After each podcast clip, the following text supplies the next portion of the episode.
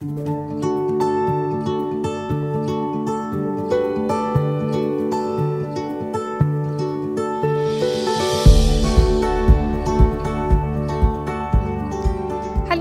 und herzlich willkommen bei unserem heutigen Podcast mit dem Thema Qualitätskriterien von medizinisch relevanten Pro- und Symbiotika.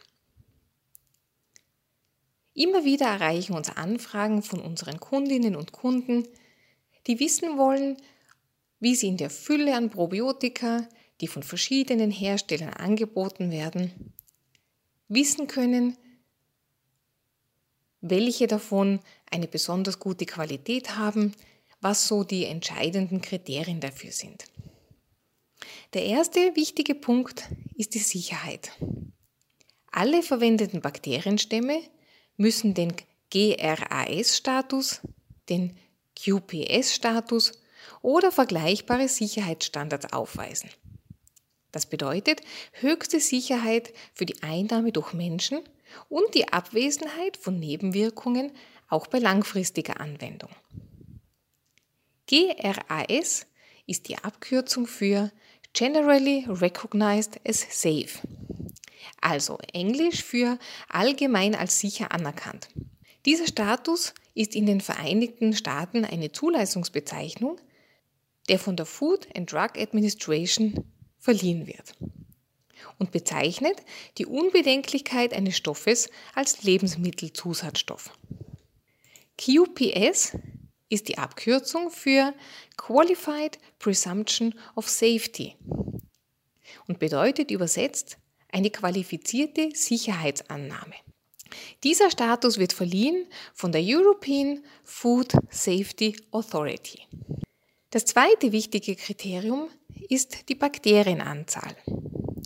Es ist wichtig, bei der Wahl eines Probiotikums darauf zu achten, dass mindestens 10 hoch 9, also eine Milliarde KBE, also koloniebildende Einheiten, das bedeutet Bakterienstämme pro Gramm Pulver enthalten sind.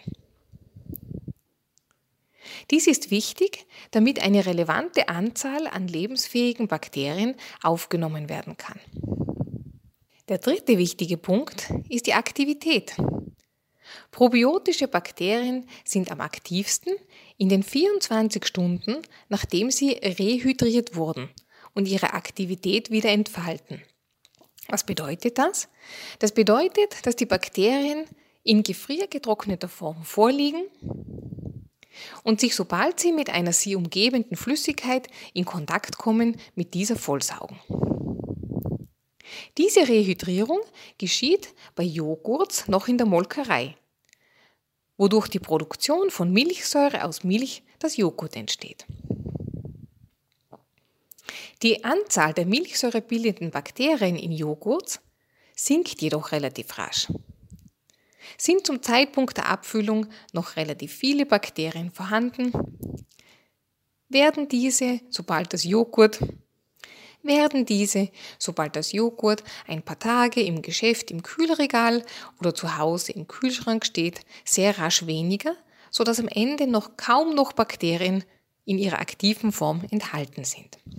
Werden die Bakterien in Pulvergranulaten in den Körper aufgenommen, in Kapselform oder wie in Omnibiotik in Form eines Pulvers, dann erfolgt die Rehydrierung in unserem Körper wo die Bakterien aktiv für uns ihre Fähigkeiten einsetzen. Der vierte wichtige Punkt ist die Vermehrungsfähigkeit. Wurde nachgewiesen, dass sich die probiotischen Keime auch nach Beendigung der Einnahme des Probiotikums im Körper vermehren können. Dies ist nur für sehr wenige Produkte bisher bewiesen worden, da nur sehr große Vermehrungszahlen erfassbar sind. Die Beweise sind zum Beispiel für Omnibiotik Panda, Omnibiotik 10 und Omnibiotik SR9 in wissenschaftlichen Journalen veröffentlicht worden. Der fünfte Punkt ist die Magen- und Gallensäureresistenz. Wesentlich ist die Stabilität der Keime gegenüber starken Säuren. Bestens bewährt hat sich die Wiederbelebung der gefriergetrockneten Bakterien außerhalb des Körpers in einer neutralen Flüssigkeit. Dort können die Bakterien die erste Nahrung zu sich nehmen und erstarken, bevor sie die stundenlange Passage durch den Magen mit seiner Magensäure und durch den Zwölffingerdarm mit Gallensäure und Bauchspeicheldrüsensekret antreten und überleben müssen. Der sechste Punkt ist die Stabilität bei Raumtemperatur. Nicht die Bakterienanzahl zum Zeitpunkt der Abfüllung, sondern zum Ende der Laufzeit sollte angegeben sein. Bakterien sterben bereits nach wenigen Tagen, wenn die Umgebung keine optimalen Lebensbedingungen bietet. Omnibiotikprodukte werden laufend Qualitätsanalysen unterzogen, um die 24-monatige Stabilität bei Raumtemperatur nachweislich zu garantieren. Der siebte Punkt ist die Milieuoptimierung. Der optimale pH-Wert im Dünndarm liegt bei 4 bis 5,5.